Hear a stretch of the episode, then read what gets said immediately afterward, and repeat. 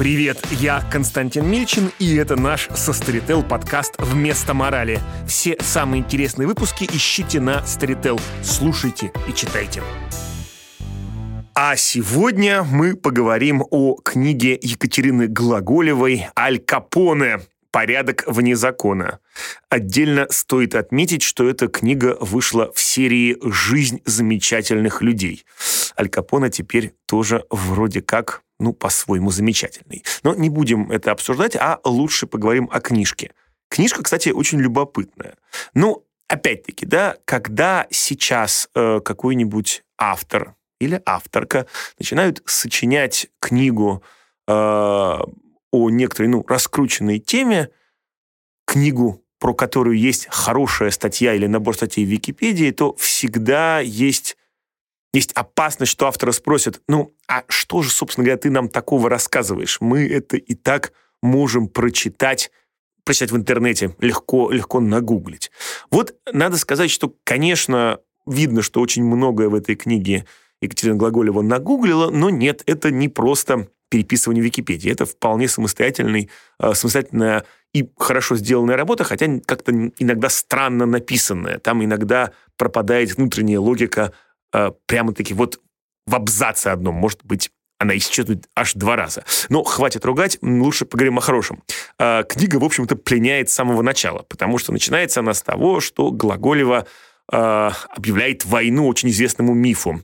Наверное, любой человек, кто слышал про Аль Капоне, следующим после того, что да, он был гангстером, он поставлял алкоголь во времена сухого закона, а еще он сказал, добрым словом и пистолетом можно добиться гораздо большего, чем одним только добрым словом. Так вот, этого Аль Капоне не говорил.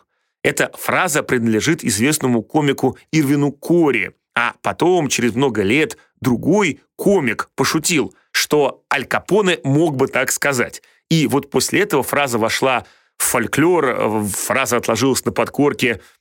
И в великом фильме «Неприкасаемые» опять-таки Аль Капоне ее произносит. Но нет, нет, Аль Капоне ее не произносил. Хотя, наверное, действительно и правда мог бы произнести. Аль Капоне почти ровесник века. Он родился в 1899 году. А, и его жизнь связана с таким явлением, как итальянская иммиграция в Америку. Италия была очень бедной страной, и ее объединение в второй половине XIX века этих проблем не решило. И, наоборот, они, их стало еще больше. И итальянцы охотно ездили в Америку, переезжали туда, эмигрировали, где оказывались чаще всего людьми второго сорта.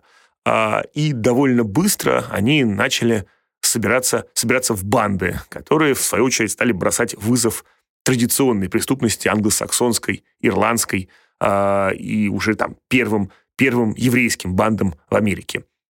А Аль Капоне начинал с того, что э, создал такую небольшую гангстерскую группировку, которая гарантировала безопасность и обирала чистильщиков обуви. Вот. И тут же его, на него обратили внимание старшие товарищи, и взяли, взяли к себе. А парадокс в том, что он стал знаменитостью, когда ему не было еще и 30 лет.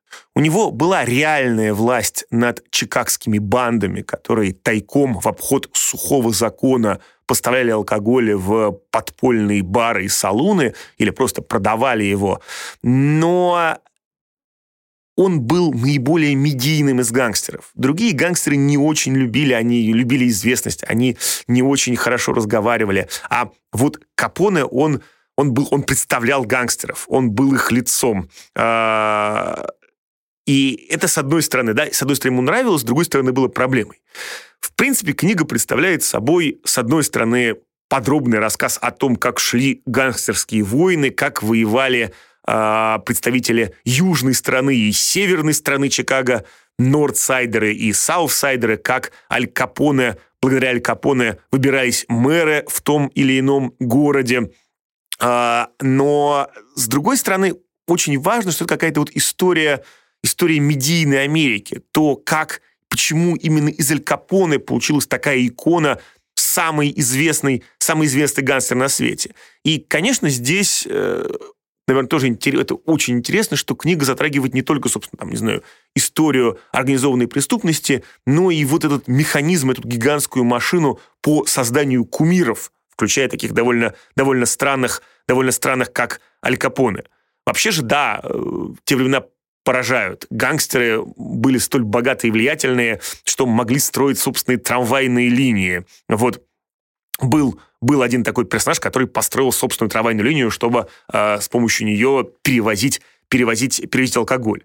Ну и сам Аль Капоне, конечно, был фигурой, фигурой интересной. Там, известно, что он восхищался Наполеоном, и одному репортеру он сказал, что Наполеон был величайшим ракетиром в мире. Вот только когда он достиг больших высот, у него закружилась голова. Он перестарался, и они, ну, видимо, враги Наполеона, выставили его дураком. Наполеон был таким же, как мы, говорил Аль Капоне. Он не сумел вовремя остановиться, а потом другие банды его, его легко доконали. И если бы Наполеон жил в Чикаго, его бы пристрелили, считал Капоне. Тут стоит только зазеваться, и тебе конец. Ну, сам Аль Капоне подтвердил абсолютную правоту этой формулировки, потому что в какой-то момент он все-таки зазевался, и его, его достали не конкуренты, но власти.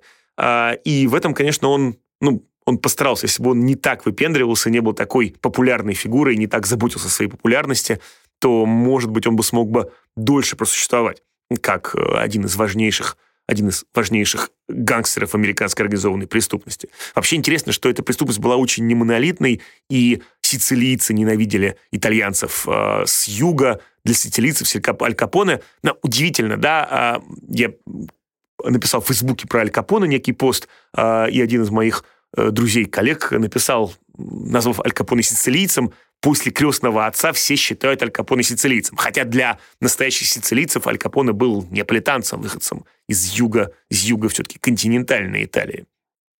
Ну, так или иначе, конец Аль Капоне известен, э, он довольно печален. Если вдруг кто не знает, то не буду спойлерить, э, вы прочитаете вы прочитаете об этом в книге, но прежде чем власти смогли арестовать Аль Капоне, они смогли ему устроить какую-то очень, очень сложную жизнь, в которой э, его постоянно отовсюду пытались изгнать. Ну, то есть это была какая-то бесконечная игра. Аль Капоне покупал политиков и полицейских. На их место приходили новые. Они его пытались изгнать, не пустить, арестовать хотя бы на какое-то самое время. Он откупался, подкупал, переезжал. Но поскольку он был медийной личностью, то скрыться ему было сложно. Ну, то есть, как вот вы хотите скрыться, ну вы такой известный человек, что в каждом городе, куда приезжает поезд, в котором вы обычный пассажир, э, за вами следуют толпы репортеров на автомобилях или на других поездах. Сложно как-то вот скрыться. Э, и, с одной стороны, да, Капоне очень любил, когда про него снимают э, про него снимают кино, про него э, пишут книжки. Забавно, что сам Аль Капоне, он очень заботился о своей репутации. Известно, что одна из прижизненных книг у Аль Капоне ему очень не понравилась, но он боялся сказать как-то проронить в э, окружении своих помощников фразу «разберитесь с этим писакой», потому что тогда бы его убили, а вот, ну вот убивать журналистов ему, видимо, не хотелось. Ну, или это Екатерина Глаголева э, заболела э, той болезнью, которой болеют все авторы биографий, и отчасти хоть немножечко влюбилась в своего персонажа. Э, все равно портрет получился, в общем, хороший, колоритный, э, интересный, а главное, э, это портрет страны и эпохи, как выглядела вот тогда в первой половине 20 века Америка. Ну, а вместо морали я традиционно рекомендую вам еще одну книгу об этом периоде. Это книга Билли Брайсона, замечательный совершенно американский автор, который пишет, ну, в общем, в каком-то своем брайсоновском жанре. Эта книга называется «Беспокойное лето». И, собственно, она посвящена вот 1927 году, летним месяцем, э, когда Аль Капоне был на пике славы и популярности, когда он смог, когда он смог избрать в Чикаго своего собственного мэра, большого Билла Томпсона. Позволю себе маленькую цитату из книги Брайсона. Томпсон принимал участие в кампании с новой предвыборной платформой – он обещал добиваться отмены сухого закона, не допустить вхождения Америки в Лигу наций и покончить с преступностью в Чикаго. для выполнения первых двух обещаний у него не было полномочий, выполнять третье он и не собирался. Также по каким-то непонятным причинам он утверждал, что британский король Георг V собирается аннексировать Чикаго и обещал в случае своего переизбрания дать ему по морде.